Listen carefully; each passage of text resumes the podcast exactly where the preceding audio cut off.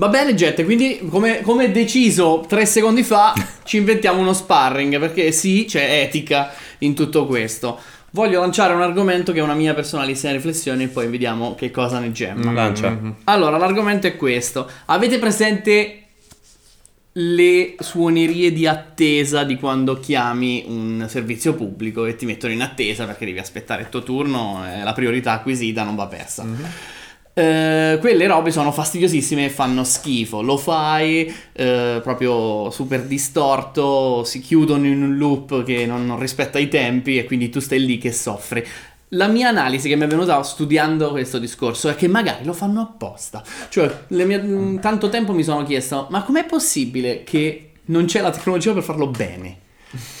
Ok? Cioè, non è così difficile fare una musica normale. Com'è possibile che aziende che spendono soldi in sound design per le proprie pubblicità non possano pagare uno 20 euro per un loop di 30 secondi, ma nemmeno 7? Allora diventa, forse è fatto apposta, cioè la mia... Per dissuaderti, cioè nel senso magari loro stanno giocando sul fastidio psicologico della musica orribile che ti mettono, dicendoti puoi farla smettere in qualsiasi momento, basta che pensi che la tua domanda non vale niente. Sì, anche i tempi di attesa fungono un po' a quello, e anche in generale certo. Il fatto che ci siano tutta una problematica intorno al contattare l'ufficio corretto, all'avere, per esempio, per le recessioni è complicatissimo, perché c'è una modulistica tentacolare. Sì, è assurda. Addirittura io per farmi riattivare una roba ho dovuto mandare un fax. Io per farmi togliere la linea internet con Fastweb ho dovuto combattere. Sì, chiaramente tutto quanto studiato per dissuaderti dall'abbandonare il servizio o dall'abbandonare la richiesta. Quindi, di un supporto. La tortura esiste.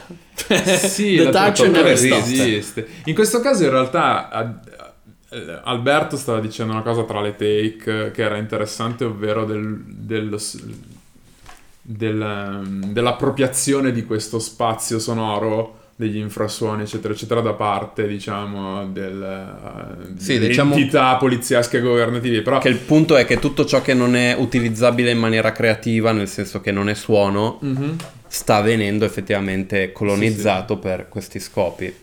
E quello che però dici o tu, anche per scopi tecnologici, che poi sono è vero, ed è assolutamente vero. E dall'altra parte hai le aziende che invece occupano quello spazio, tra virgolette, nel momento in questi ambiti, in questi momenti qui, in questi frangenti qui, e quindi occupano tutto lo spazio, sì, perché anche la pubblicità, anche se vogliamo parlare dell'inquinamento acustico e anche musicale al quale veniamo sottoposti, adesso basta andare in qualsiasi stazione con delle pubblicità per beccarsi loop ad altissimo volume, che forse anche quelli fanno parte di architettura ostile, perché tipo in stazione centrale a Milano ci sono i mega schermi che blastano pubblicità con queste panchine ripide e sostanzialmente è impossibile sedersi ovunque, a meno che non vi sediate per terra come faccio io.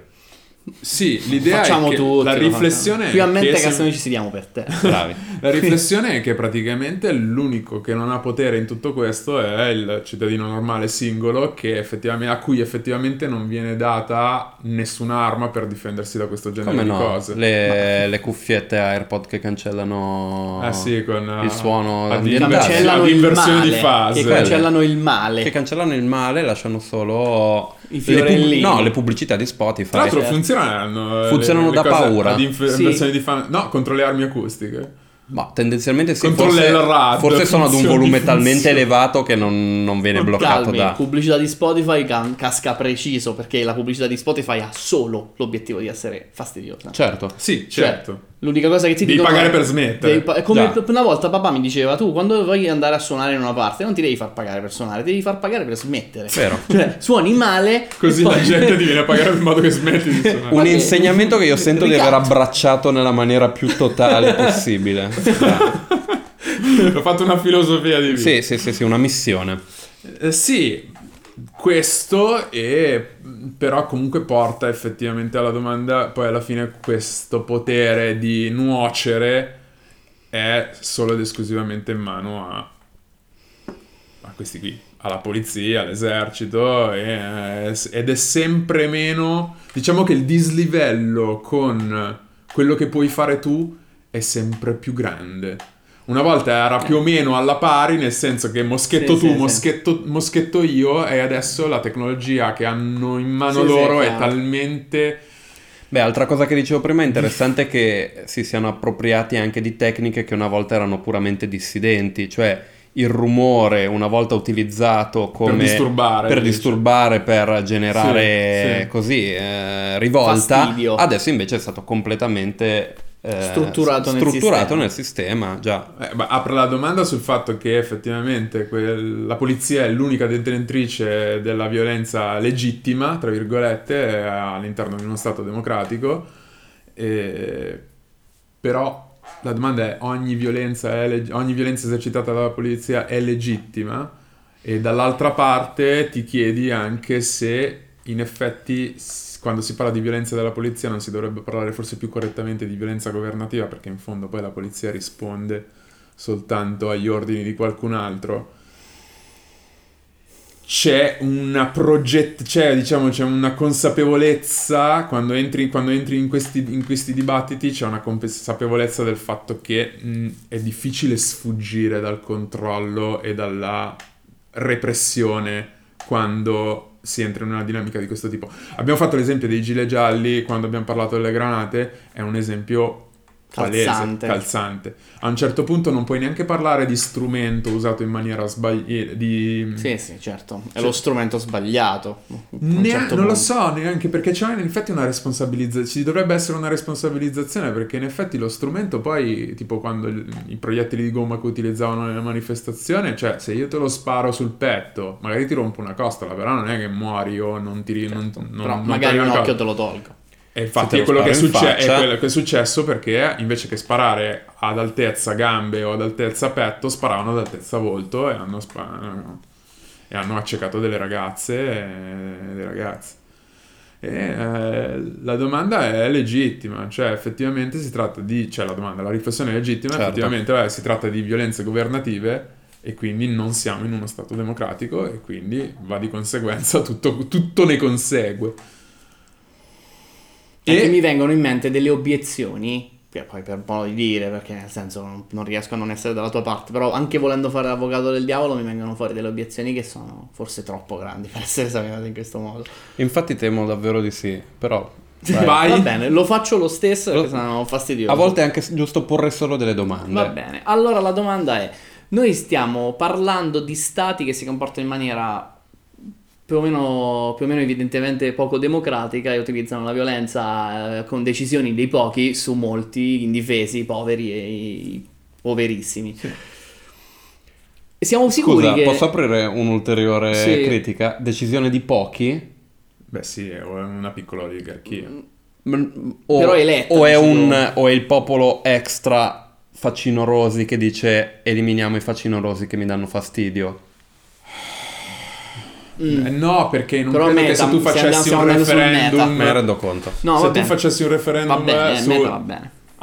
A cui tutti possono votare e dire ok, queste persone che in questo momento sono in una situazione di estrema povertà o che hanno dei problemi sul lavoro eccetera eccetera, o che in un qualche modo si ritrovano per strada per un qualsiasi motivo, gli agricoltori, ok? Quote latte, dramma. No, più che altro magari il SETA, che permette l'importazione di prodotti che non devono sottostare alle stesse regole a cui devono sottostare gli agricoltori nostrani sul territorio europeo. Ok, quindi c'è una sorta di competizione sleale, perché se puoi coltivare con i pesticidi i prodotti che arrivano dal Canada... Cioè, se tu facessi un referendum, ok, gli agricoltori c'hanno... Cosa facciamo con questi agricoltori che sono scesi in piazza? Gli spariamo negli occhi. Ah, no, è chiaro che tu sei convinto davvero che rispondere... Gli spariamo negli occhi, no? Perché no? Però se il referendum è volete che agiamo e ve li leviamo dalle strade oppure non facciamo niente, io ho l'impressione che potremmo avere delle sorprese. Fammi fare ancora la mia domanda di prima, che tempo fa era diciamo che esistono degli stati che tra l'altro vediamo anche da vicino, se non da vicinissimo, che in cui la democrazia viene messa a tacere in questi termini. Ma è possibile che tutti gli stati del mondo agiscono nello stesso modo, con le stesse misure repressive sulle stesse persone? Oppure esistono altri stati che queste cose non le hanno fatto? E questi stati che non adottano misure repressive sono di successo? Sono competitivi sul mercato del globale, per esempio? Cioè, non lo so, se...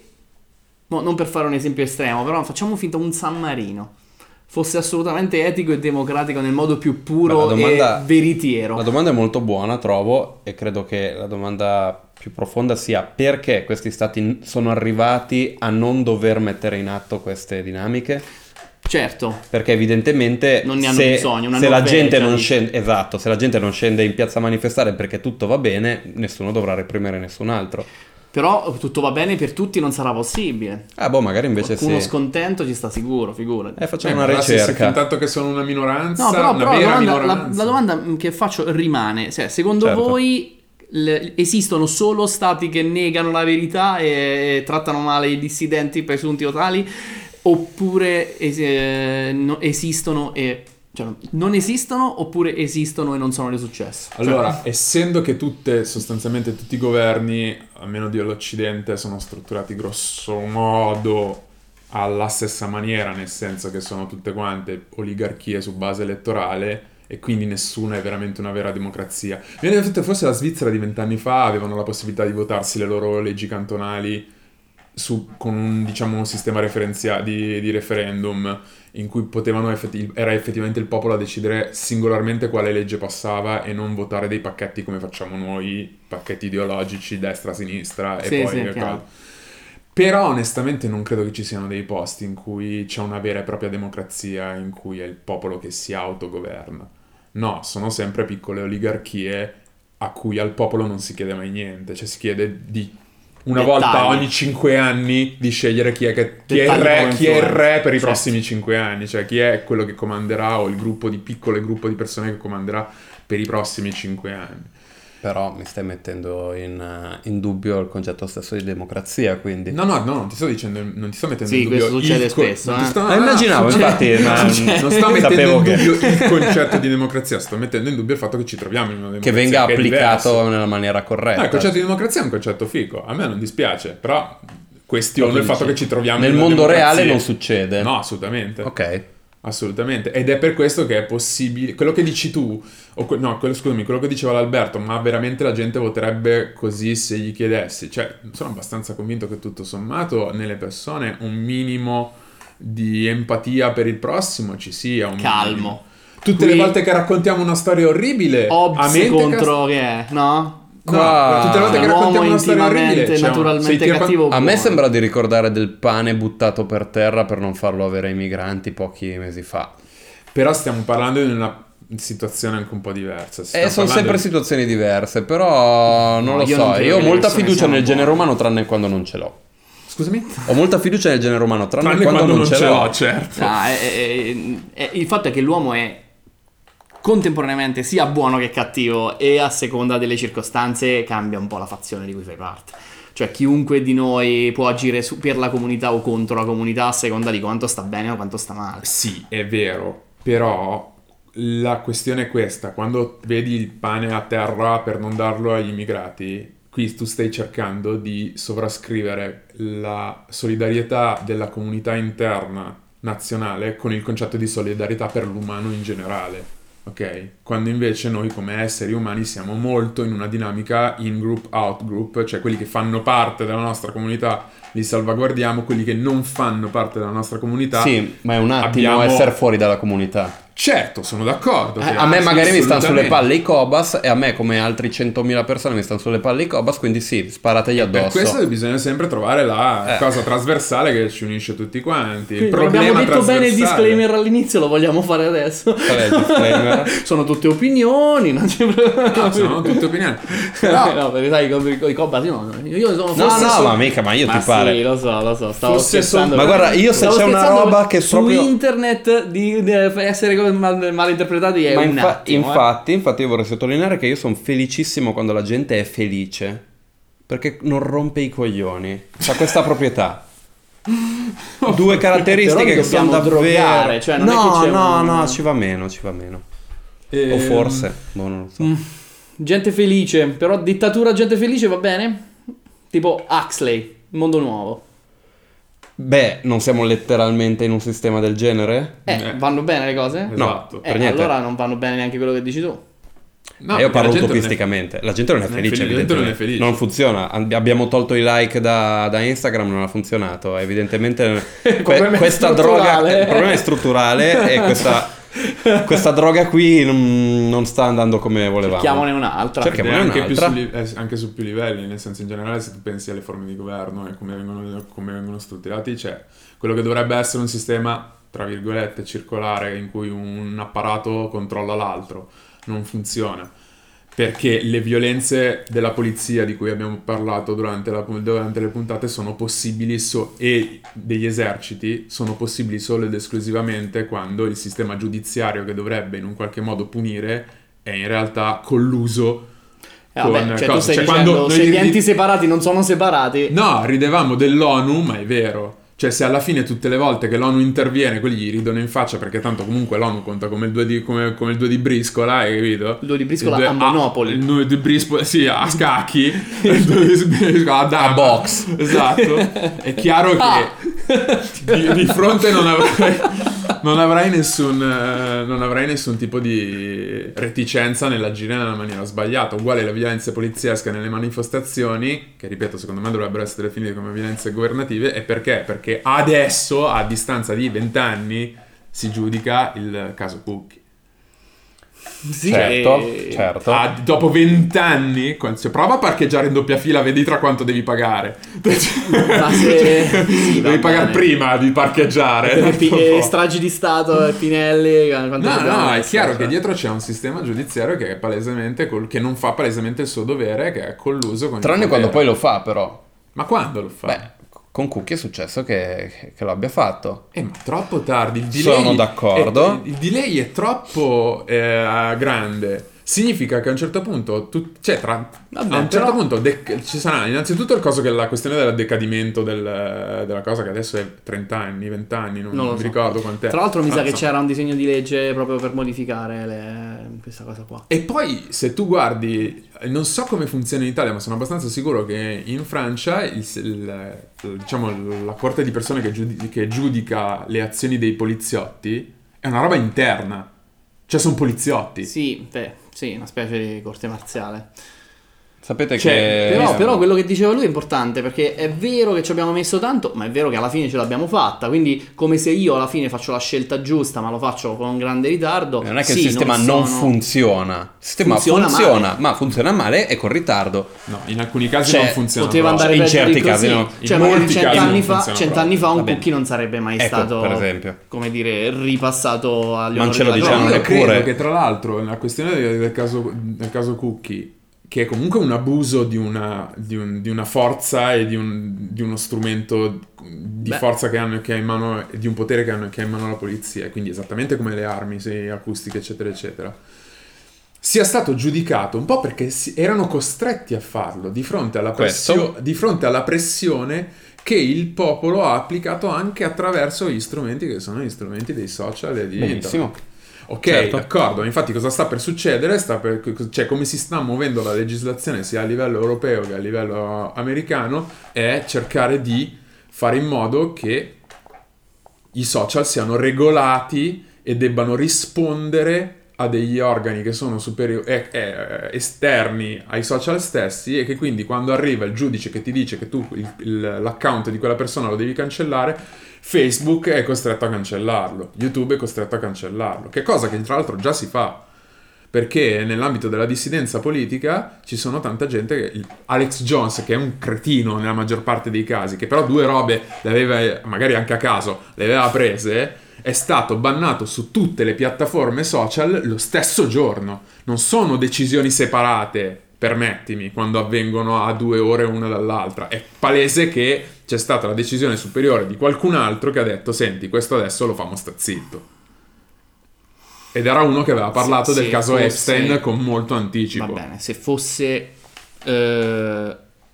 strutturato e in chiaro, io sarei contento dell'intromissione dello Stato nella rete dei social network, perché secondo me è molto importante che non siano dei privati a scegliere cosa è giusto pubblicare e cosa no, ma lo faccia la nazione di cui faccio parte. Assolutamente no. Fai un discorso un po' confuso, trovo, perché o hai un social di Stato oppure è inevitabile che ci sia una...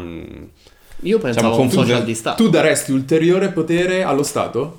Cioè tu daresti ulteriore potere allo Stato, cioè, questa roba è controllata direttamente dallo Stato, quindi sì, tu dai, dissidente però, non ti esprimerai mai. Però tu stai dando potere al privato, che è un potere illimitato. E allora a chi lo diamo sto potere? Beh, ho capito, ma meglio un organo di cui perlomeno in parte siamo democraticamente tutti partecipi. Allora, se mi cambi la struttura dello Stato e diventa uno Stato in cui c'è un controllo diretto da parte del popolo, ti dico di sì. Diretto, lo sai, non mi è mai piaciuta sta parola, però capisco che intendi, e se il nostro punto di vista continua a essere una piccola oligarchia invece che un'oligarchia fatta di Bezos, Zuckerberg e cosa, sarà comunque un'oligarchia. Abbiamo degli esempi di community online che sono democratiche e dirette, vedi Wikipedia. Wikipedia funziona gran bene, anche se comunque ci sono dei problemi interni, perché la perfezione è solo divina. Però Wikipedia funziona, però Wikipedia è una fondazione privata, è alla base. Vero, però talmente diffusa nel controllo delle cose che se chiaramente chi ha dato i soldi iniziali... Vabbè, poniamo che esista una Wikipedia che non ha bisogno di soldi. Mm-hmm. E quindi non ha una fondazione iniziale che peraltro mi chiede soldi in continuazione, io glieli do molto volentieri. Grande Jimbo. A quel punto avremo una cosa che è effettivamente diffusa nel suo controllo.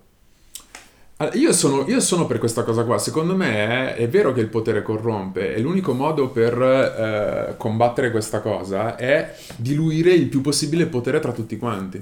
Certo. Perché nel momento in cui l'hai distribuito così tanto da diventare irrilevante per i singoli detentori... Infatti è questo che dico. È l'unico modo per avere una regolamentazione democratica e sana dello spazio pubblico. Però è molto difficile in uno Stato. E soprattutto ci sono delle cose che non possono essere controllate così. Per esempio la difesa non può essere controllata così. Già, e non solo... In quest'epoca di completa sfiducia nei confronti di istituzioni, e non intendo solo gli organi dello Stato, ma intendo anche i laureati, i professoroni, certo, forse mi sento di spezzare una lancia nei confronti di chi effettivamente è la persona adatta e preparata a svolgere un certo compito.